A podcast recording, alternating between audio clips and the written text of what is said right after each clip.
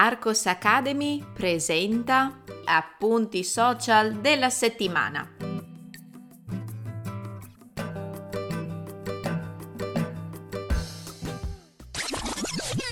Ehi, puoi trovare il testo di questo episodio cliccando nel link in descrizione. Entrando nella sezione gratuita degli appunti social della settimana, troverai altri episodi da ascoltare e da leggere. Buona continuazione! Un'altra settimana si è conclusa e noi siamo pronti per ripercorrere insieme le varie nozioni di italiano che ho condiviso con voi nei vari social networks di Arcos Academy. Cominciamo subito il nostro ripasso generale. Tra per esprimere il futuro. Uno degli errori più comuni che noto nelle conversazioni dei miei studenti di ogni livello, principiante, intermedio, avanzato, è quello di esprimere il complemento di tempo futuro preceduto dalla preposizione in. No ragazzi, questo è un errore che l'influenza dell'inglese vi porta a fare, ma che ha un significato totalmente diverso in italiano.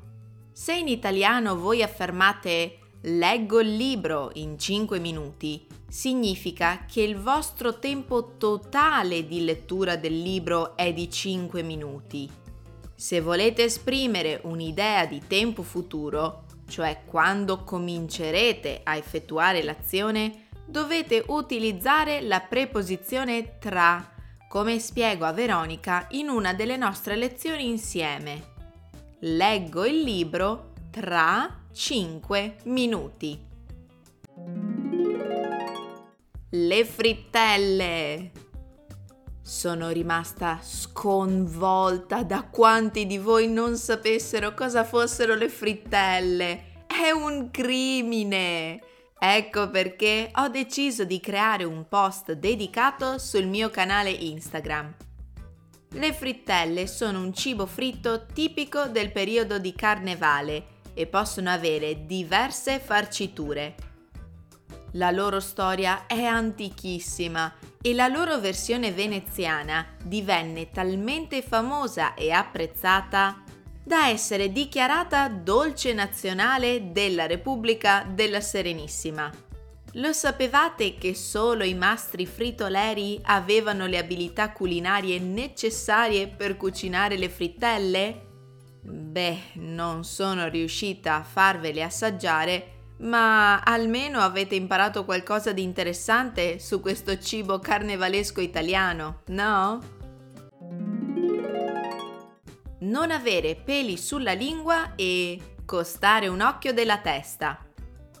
Il secondo YouTube Short della settimana è dedicato all'apprendimento di due modi di dire italiani non avere peli sulla lingua e costare un occhio della testa.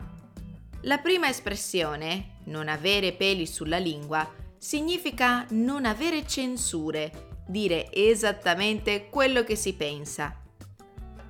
Costare un occhio della testa si riferisce invece a qualcosa che è incredibilmente costoso, che viene venduto a un prezzo esagerato.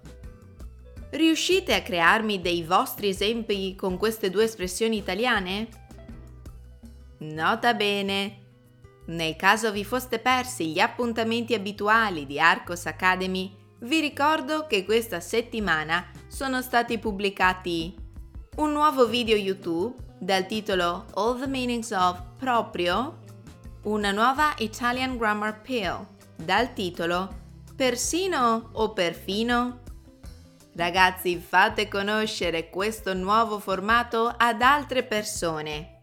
Condividete il podcast di Arcos Academy con altri innamorati della lingua italiana. Ricordatevi che una recensione è sempre ben apprezzata. Vi auguro una buona settimana. A presto! Psst, ehi, ricordati di cliccare sul link in descrizione ti aspetto nella sezione degli appunti social della settimana.